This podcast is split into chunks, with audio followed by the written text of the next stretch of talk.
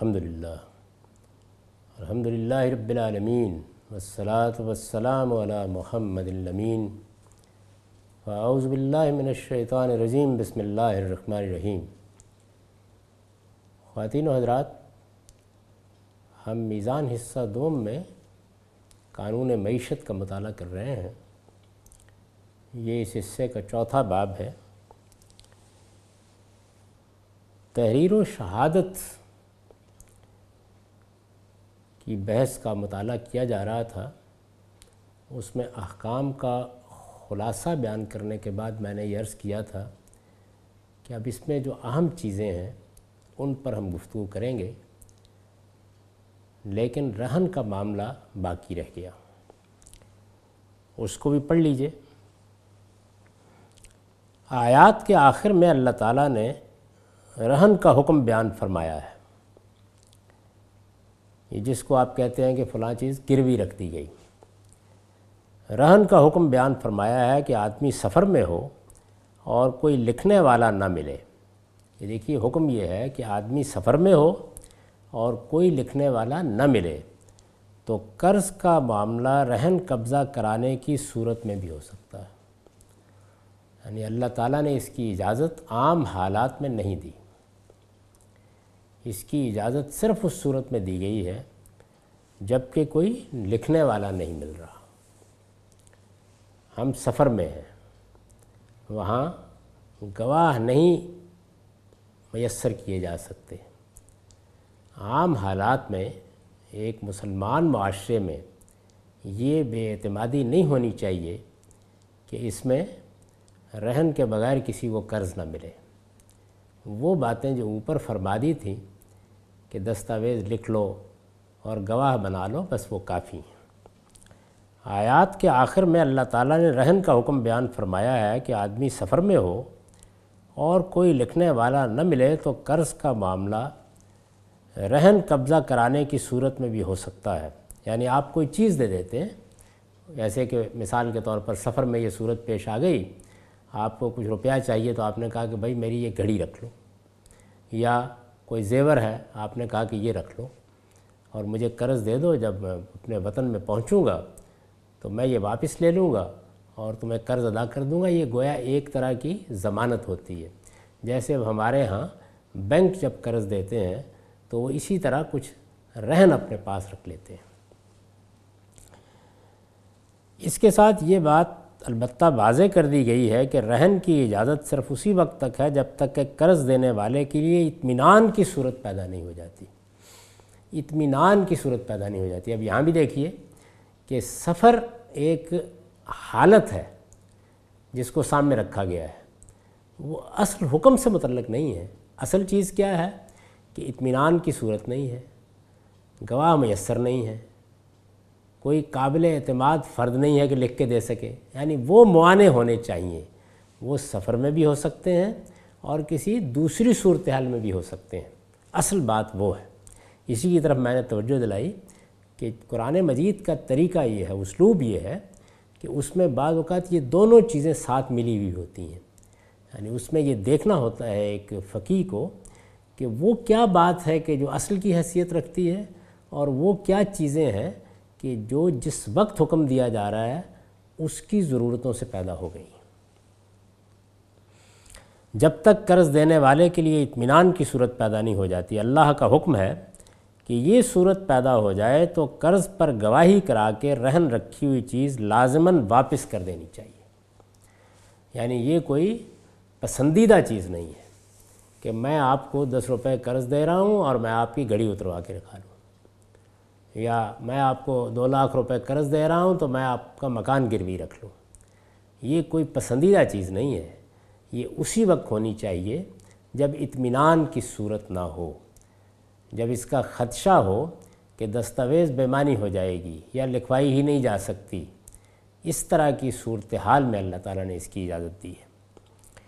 اللہ کا حکم ہے کہ یہ صورت پیدا ہو جائے تو قرض پر گواہی کرا کے رہن رکھی ہوئی چیز لازماً واپس کر دینی چاہیے۔ استاذ امام اس حکم کی وضاحت میں لکھتے ہیں، جب ایسے حالات پیدا ہو جائیں کہ ایک دوسرے پر اعتماد کے لیے جو باتیں مطلوب ہیں، یہ دیکھیے ایک دوسرے پر اعتماد کے لیے جو باتیں مطلوب ہیں وہ فراہم ہو جائیں. مثلا سفر ختم کر کے حضر میں آ گئے, دستاویز کی تحریر کے لیے کاتب اور گواہ مل گئے, اپنوں کی موجودگی میں قرض معاملات کی تصدیق ہو گئی اور اس امر کے لیے کوئی معقول وجہ باقی نہیں رہ گئی کہ قرض دینے والا رہن کے بغیر اعتماد نہ کر سکے.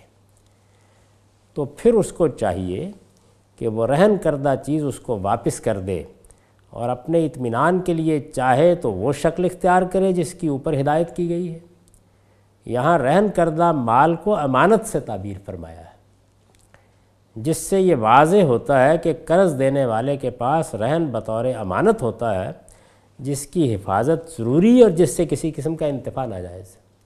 یعنی یہ امانت ہے آپ کے پاس, یہ صرف اس بات کی ضمانت کے لیے رکھی گئی ہے کہ آپ کے ساتھ کوئی دھوکہ نہ ہو جائے, کوئی نزاع نہ ہو جائے. اس تمام حکم میں روح وہی ہے کہ لوگوں کو نزاع سے بچانا ہے, جھگڑے سے بچانا ہے, ایسا نہ ہو کہ ایک کی تعدی دوسرے کے لیے نقصان کا باعث بن جائے اور اس سے معاشرتی سطح پر آلودگی پیدا ہو جائے. یہ چیز ہے جس کو سامنے رکھ کر یہ ساری ہدایات کی گئی ہیں. چنانچہ رہن کے بارے میں بھی یہ بتا دیا گیا ہے کہ اعتماد کی صورت نہ ہو, اطمینان کا معاملہ نہ ہو, مثال کے طور پر سفر ہو یا اور اس طرح کی کوئی صورت ہو کہ جس میں گواہ میسر نہ ہوں, دستاویز لکھنا ممکن نہ ہو تو رہن رکھا جا سکتا ہے. لیکن جیسے ہی یہ صورتحال پیدا ہو جائے تو پھر دستاویز لکھوائیے, دوسرے اعتماد کے ذرائع اختیار کیجیے اور جو چیز اپنے بھائی کی آپ نے رکھی ہوئی ہے وہ ایک امانت ہے, اس کو واپس کر دیجیے.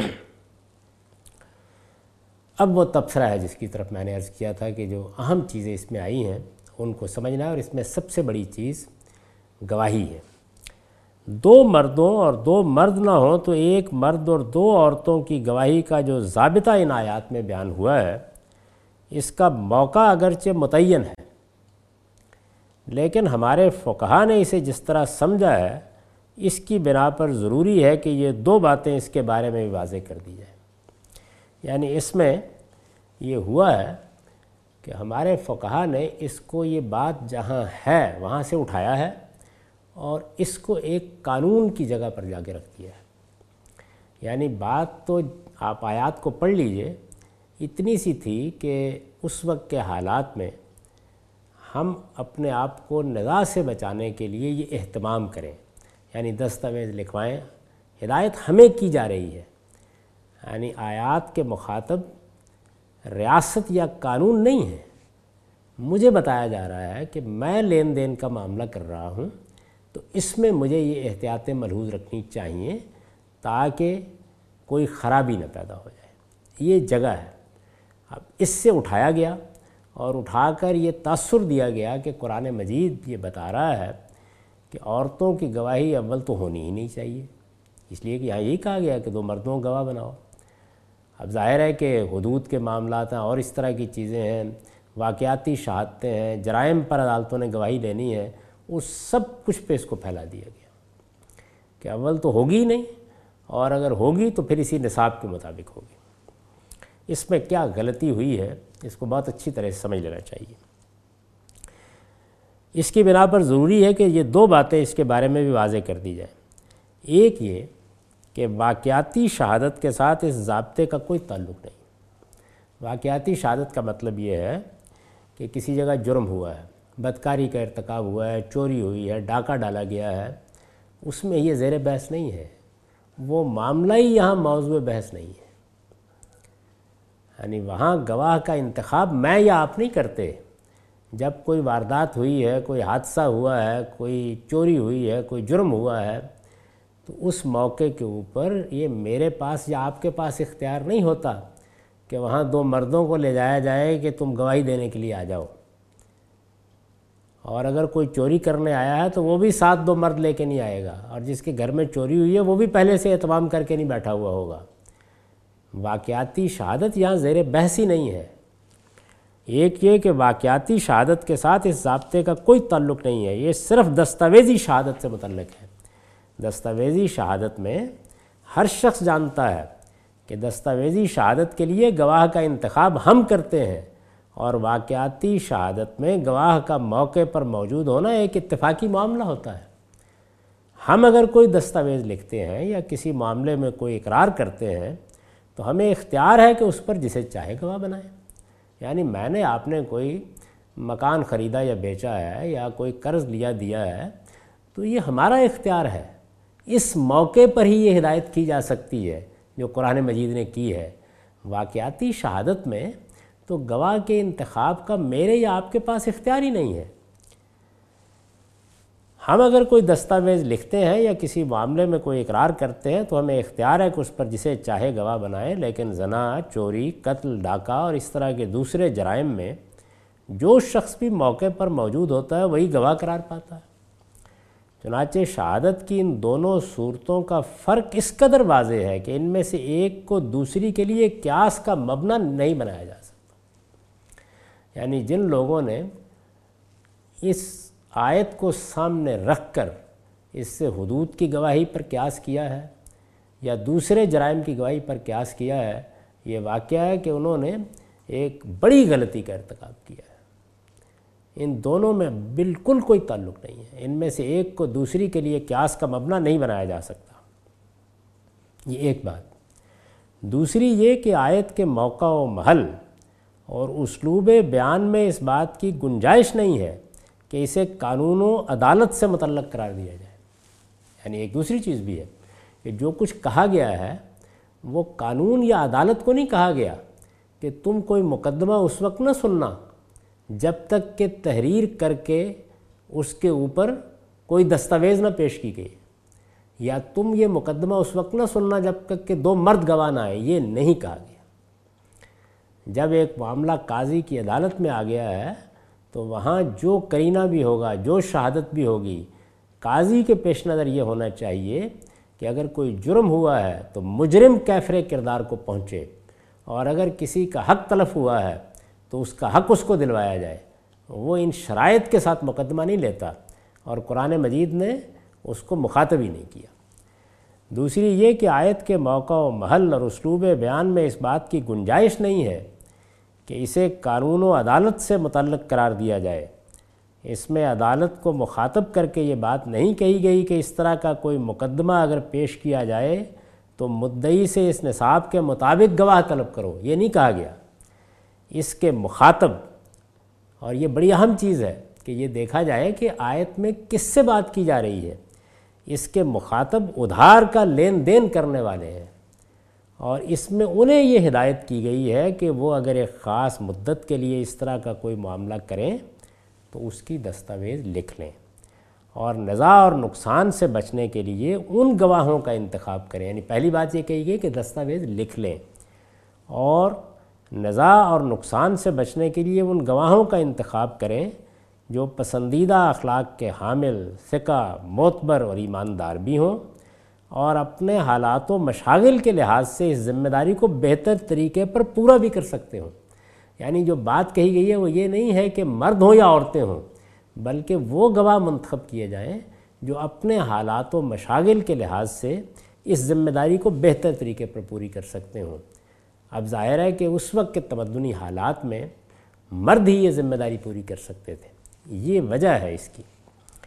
یہی وجہ ہے کہ اس میں اصلاً مردوں ہی کو گواہ بنانے اصلاً مردوں ہی کو گواہ بنانے اور دو مرد نہ ہوں تو ایک مرد کے ساتھ دو عورتوں کو گواہ بنانے کی ہدایت کی گئی ہے، تاکہ گھر میں رہنے والی یہ بیوی، یعنی اس وقت یہ گھر میں رہنے والی بیوی ہے۔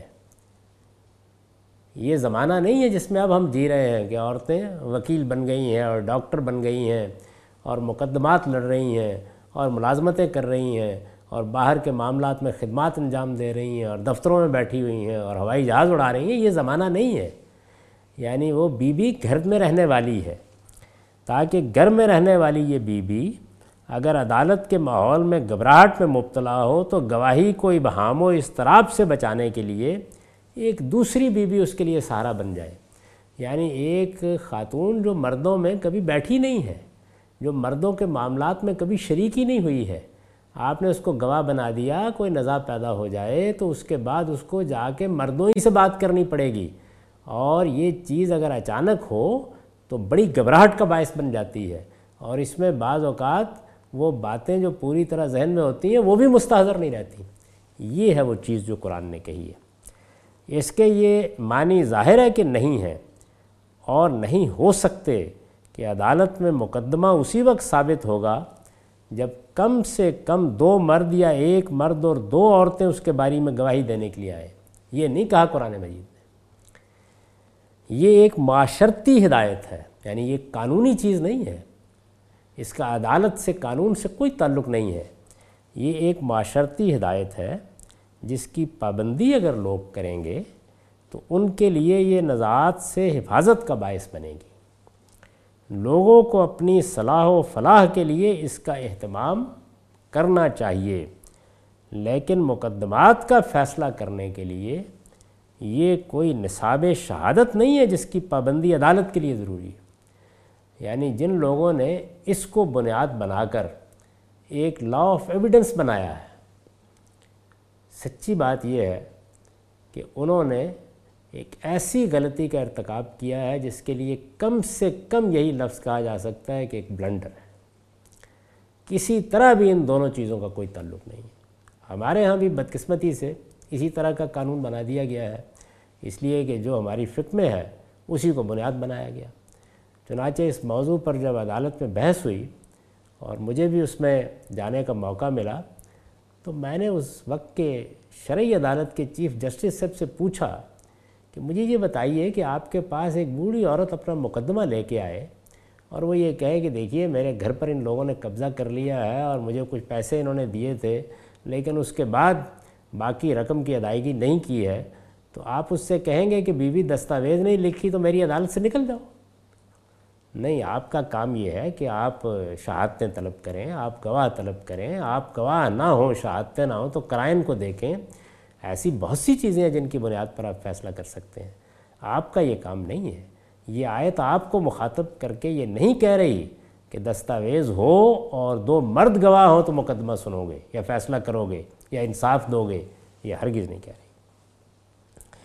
لیکن مقدمات کا فیصلہ کرنے کے لیے یہ کوئی نصاب شہادت نہیں ہے جس کی پابندی عدالت کے لیے ضروری ہے. چنانچہ اس بنیاد پر ہمارے ہاں پارلیمنٹ کو یا ریاست کو ہرگز یہ حق نہیں ہے کہ وہ یہ پابندی لگا کر کوئی قانون بنا دے. چنانچہ اس سلسلے کی تمام ہدایات کے بارے میں فرمایا ہے کہ یہ طریقہ اللہ کے نزدیک زیادہ مبنی بر انصاف ہے، گواہی کو زیادہ درست رکھنے والا ہے اور اس سے شبوں میں پڑنے کا امکان کم ہو جاتا ہے. یعنی مجھے ہدایت کی گئی ہے کہ میں اگر اس کا اہتمام کروں گا تو مجھے اس سے یہ فائدے حاصل ہوں گے. یعنی مجھے انصاف حاصل کرنے میں سہولت ہوگی، میری گواہی بالکل واضح رہے گی اور کوئی شبہ نہیں ہوگا کہ جس میں میرا حق تلف ہو جائے. یہ بتایا ہے. اس موضوع پر میں نے ایک تفصیلی مضمون لکھا ہے برہان میں، اس کے کچھ حصے اب میں آپ کے سامنے پیش کرتا ہوں. اس سے مقصود یہ ہے کہ اس بحث کے وہ گوشے بھی سامنے آ جائیں جو بالعموم ہمارے ہاں استدلال کے موقعوں پر سامنے آتے ہیں. اور یہ اس لیے ضروری ہے کہ بدقسمتی سے ہماری فقہ میں بھی یہ معاملہ یہی صورت اختیار کر لیا کر گیا ہے اور ہمارے ہاں ہمارے ملک میں بھی اسی بنیاد پر ایک قانون شہادت بنا دیا گیا ہے. قانون شہادت ہی کے زیر عنوان یہ مضمون برہان میں ہے. میں نے اس میں لکھا ہے کہ ثبوت جرم کے لیے قرآن مجید نے کسی خاص طریقے کی پابندی لازم نہیں ٹھہرائی. یعنی کوئی جرم ہوا ہے تو اللہ تعالیٰ نے بعض جرائم کی سزائیں تو یقیناً بیان فرمائی ہیں، لیکن ہمیں اس کا پابند نہیں کیا کہ دو گواہ ہوں گے تو چوری ثابت ہوگی، دو گواہ ہوں گے تو ہرابہ ثابت ہوگا. یہ پابندی نہیں لگائی.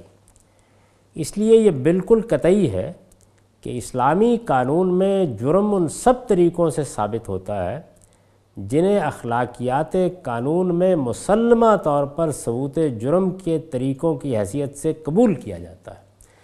قبول کیا جاتا ہے یعنی ہو سکتا ہے کہ ایک دور میں کچھ طریقے مقبول ہوں، دوسرے میں کچھ اور طریقے سامنے آ جائیں، اور جن کے بارے میں عقل تقاضا کرتی ہے کہ ان سے اسے ثابت ہونا چاہیے. چنانچہ حالات، قرائن، طبی معائنہ، پوسٹ مارٹم، انگلیوں کے نشانات، گواہوں کی شہادت، مجرم کے اقرار، قسم، قسامہ اور اس طرح کے دوسرے تمام شواہد سے جس طرح جرم دنیا میں ثابت ہوتے ہیں، اسلامی شریعت کے جرائم بھی ان سے بالکل اسی طرح ثابت کرا پاتے ہیں۔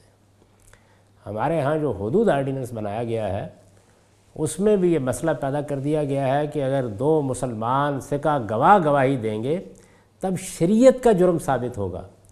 یہ اجنبی چیز ہے اسلامی شریعت کے لیے، ایسا بالکل نہیں ہے۔ جرم ثابت کرنے کے لیے اس وقت بعض ایسی چیزیں وجود میں آ گئی ہیں جن کا آج سے صدی دو صدی پہلے تصور بھی نہیں کیا جا سکتا تھا۔ کون جانتا تھا کہ انگلیوں کے نشانات بول رہے ہوں گے؟ کون کہتا تھا کہ میری آنکھ کی پتلی سے میری شناخت ہو جائے گی؟ یہ اس وقت ہو رہی ہے۔ ڈی این اے کو دیکھ لیجئے، یعنی اس میں اس وقت کا جو علم ہے وہ جب کسی چیز کے بارے میں متعین کر دیتا ہے کہ یہ چیز قطعی ہو گئی ہے اور عدالتیں مطمئن ہو جاتی ہیں، تو اس کی بنیاد پر جس طریقے سے باقی جرائم کے فیصلے کرتی ہیں اسی طرح سے اسلامی شریعت کے فیصلے بھی کر سکتی ہیں۔ نبی صلی اللہ علیہ وسلم نے یہی حقیقت اپنے ارشاد البینۃ علی المدعی والیمین علی المدعی علیہ میں لفظ البینہ سے واضح فرمائی ہے۔ یہ جو ارشاد ہے اس کا ترجمہ یہ ہے، یہ ترمذی میں نقل ہوا ہے، اس کا حوالہ میں نے دے دیا ہے۔ دلیل پیش کرنا مدعی کی ذمہ داری ہے اور قسم وہ کھائے گا جو اس دعوے کا انکار کرے۔ یعنی یہ نہیں ہے کہ ایک آدمی کسی موقع کے اوپر آتا ہے اور آ کر کہتا ہے کہ میں قسم کھا رہا ہوں اور اس کی بنیاد پر میرے دعوے کو ثابت قرار دے دیا جائے۔ نہیں، اس کو تو دلیل پیش کرنی ہے۔ البتہ اس کے پاس دلیل نہیں ہے، گواہی نہیں ہے، تو پھر مدعا علیہ سے کہا جا سکتا ہے کہ ایک سکہ مسلمان قابل اعتماد آدمی یہ کہہ رہا ہے تو تم پر بہرحال ایک الزام تو لگ گیا ہے نا، تو اب قسم کھا کر تم اس کی نفی کر دو۔ ابن قیم لکھتے ہیں، اب یہ دیکھیے کہ ابن قیم نے اس بات کو واضح کیا ہے کہ جب حضور نے فرمایا البینہ تو اس سے کیا مراد ہے۔ وہ کہتے ہیں البینہ البینہ تو فی کلام اللہ و رسولہ و کلام الصحابۃ اسم لکل ما یبین الحق۔ البینہ اللہ تعالیٰ، اس کے رسول صلی اللہ علیہ وسلم اور صحابہ کرام کے کلام میں ہر اس چیز کا نام ہے جس سے حق واضح ہو جائے۔ یعنی وہ ڈی این اے سے واضح ہو گیا ہے، وہ پوسٹ مارٹم سے واضح ہو گیا ہے، وہ انگلیوں کی شہادت سے واضح ہو گیا ہے، وہ کسی چیز سے واضح ہو گیا ہے۔ فہیا عام من البینہ فی اصطلاح فی اصطلاح الفقہاء حیث خصوہ بالشاہدین بالشاہد والیمین۔ چنانچہ فقہا کی اصطلاح کے مقابلے میں اس کا مفہوم وسیع تر ہے، کیونکہ ان حضرات نے اسے دو گواہوں یا ایک گواہ اور قسم کے ساتھ خاص کر دیا ہے۔ یعنی یہ بتا دیا ہے کہ بینہ وہ ہوتی ہے جس میں یہ شرائط پائی جائے، اس کی کوئی بنیاد نہیں ہے۔ یہ ہمارے فقہا کی بالکل بے بنیاد بات ہے، لیکن بدقسمتی سے اس پر اس زمانے میں اصرار کیا جا رہا ہے، اور خاص طور پر ان جرائم کے بارے میں جن میں شریعت نے سزائیں مقرر کی ہیں۔ شریعت اگر کسی سزا کے بارے میں اس طرح کا کوئی ضابطہ بناتی ہے تو وہ پھر خود بتاتی ہے، اس کو چھوڑ دیا گیا ہے، جہاں بتایا ہے اب اس کو ہم دیکھتے ہیں۔ اس سے مستثنا صرف دو صورتیں ہیں، یعنی یہ جو اوپر بات میں نے بیان کی ہے کہ جرم بینہ سے ثابت ہوگا۔ بینہ کوئی بھی چیز ہو سکتی ہے، اس زمانے میں ایک ہو سکتی ہے، آنے والے زمانے میں کوئی دوسری چیز ہو سکتی ہے۔ جرم اس سے ثابت ہوگا تو ثابت مانا جائے گا اور شریعت کا قانون بھی اس کے لحاظ سے لاگو ہو جائے گا۔ اس سے مستثنا صرف دو صورتیں ہیں۔ اول یہ کہ کوئی شخص کسی ایسے شریف اور پاک دامن مرد یا عورت پر زنا کی تہمت لگائے جس کی حیثیت عرفی بالکل مسلم ہو۔ اس میں اب یہ دیکھیے کہ وہ سب جرائم جو دنیا بھر میں جرائم سمجھے جاتے ہیں ان میں اس طرح کی پابندی نہیں لگائی گئی۔ زنا کو اللہ تعالیٰ نے اپنی شریعت میں جرم قرار دیا ہے، ورنہ دنیا تو اس پر بحث کر رہی ہے کہ اس میں جرم ہونے کا کیا پہلو ہے۔ گناہ ہو سکتا ہے اور بہت بڑا گناہ ہو سکتا ہے، لیکن جرم ہونے کا کیا پہلو ہے؟ اس کی وجہ یہ ہے کہ جو چیز رضامندی سے ہوتی ہے اس کو جرم نہیں قرار دیا جا سکتا۔ تو دو چیزیں ایسی ہیں کہ جن میں اگرچہ رضامندی موجود ہوتی ہے، یعنی فریقین کی، زنا بھی ظاہر ہے کہ مرد و عورت کی رضامندی سے ہوگا، ریپ زیر بحث نہیں ہے۔ اسی طرح سود ہے، اس میں بھی باہمی رضامندی سے یہ معاہدہ کر لیا جاتا ہے کہ یہ دیا جائے گا۔ ان دونوں کے بارے میں اللہ تعالیٰ نے اپنا ورڈکٹ دے دیا ہے، اور یہی وہ مواقع ہوتے ہیں کہ جن میں اجتماع ہوتا ہے اور خدا اپنا فیصلہ سناتا ہے۔ تو زنا کا معاملہ بھی یہی ہے۔ اس صورت میں قرآن کا اصرار ہے، یعنی یہ استثناء کی وجہ میں نے بیان کی ہے، اس لیے کہ اس کو جرم ہی ہمارے پروردگار نے قرار دیا ہے۔ اس صورت میں قرآن کا اصرار ہے کہ اسے ہر حال میں چار عینی گواہ پیش کرنا ہوں گے۔ اب یہ دیکھیے کہ یہاں دو بھی نہیں رہے، چار عینی گواہ پیش کرنا ہوں گے۔ اس سے کم کسی صورت میں بھی اس کا مقدمہ قائم نہ ہو سکے گا۔ یہ دیکھیے، میں نے یہ نہیں لکھا کہ جرم ثابت نہیں ہو سکے گا، جرم تو چار گواہوں سے بھی ہو سکتا ہے ثابت نہ ہو، اس کا مقدمہ ہی قائم نہ ہو سکے گا۔ حالات، کرائن، طبی معائنہ، یہ سب اس معاملے میں اس کے نزدیک بے معنی ہے، یعنی کیوں کیے جائیں؟ ایک شخص پر تہمت لگا دی گئی ہے، پہلے تو آپ تہمت لگانے کی وجہ بتائیے، اس کو کیوں بلایا جائے، کیوں اس کا طبی معائنہ کرایا جائے؟ یہ بات ہے، اس کو سمجھ لیجئے۔ حالات، کرائن، طبی معائنہ، یہ سب اس معاملے میں اس کے نزدیک بے معنی ہے۔ آدمی بدچلن ہو تو ثبوت جرم کے لیے یہ سب طریقے اختیار کیے جا سکتے ہیں، لیکن اس کی شہرت اگر ایک شریف اور پاک دامن شخص کی ہے تو اسلام یہی چاہتا ہے کہ اس سے اگر کوئی لغزش ہوئی بھی ہے تو اس پر پردہ ڈال دیا جائے اور اسے معاشرے میں رسوا نہ کیا جائے۔ بدچلن ہے، ہر آدمی شریف ہے، جب تک کہ بعض دوسرے کرائن سے کسی کی بدچلنی متعین نہ ہو جائے۔ وہ متعین ہوگی تو پھر عدالت دوسرا طریقہ اختیار کر سکتی ہے، لیکن عام حالات میں ہر آدمی شریف ہے۔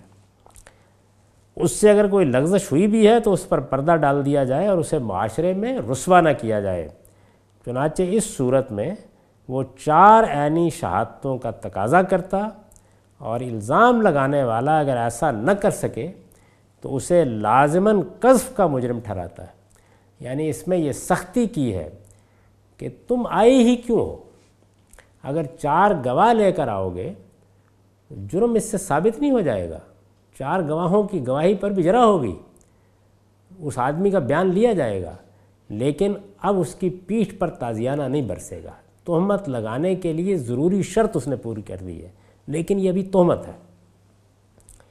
ارشاد فرمایا ہے، والذین یرمون المحصنات ثم لم یاتوا بأربعة شہداء فاجلدوہم ثمانین جلدا ولا تقبلوا لہم شہادۃ ابدا واولئک ھم الفاسقون الا الذین تابوا من بعد ذلک واصلحوا فإن اللہ غفور الرحیم۔ اور جو لوگ پاک دامن عورتوں پر تہمت لگائیں پھر چار گواہ نہ لائیں تو ان کو اسی کوڑے مارو اور ان کی گواہی پھر کبھی قبول نہ کرو۔ یعنی زنا کی سزا سو کوڑے ہے، اسی کوڑے ان کی پیٹھ پر بھی برس جائیں گے۔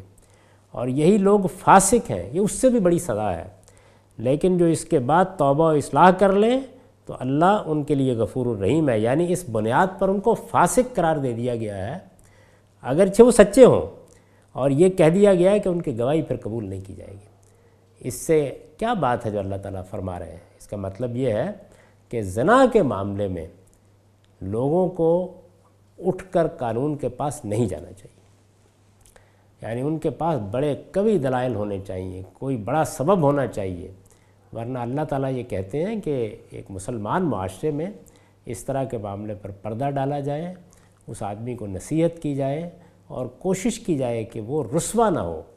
کیونکہ جب کسی شخص کی اس معاملے میں ایک اسلامی معاشرے میں، مسلمان معاشرے میں حیثیت عرفی ختم ہو جاتی ہے تو اندیشہ ہوتا ہے کہ شیطان کے ہتھے چڑھ جائے گا۔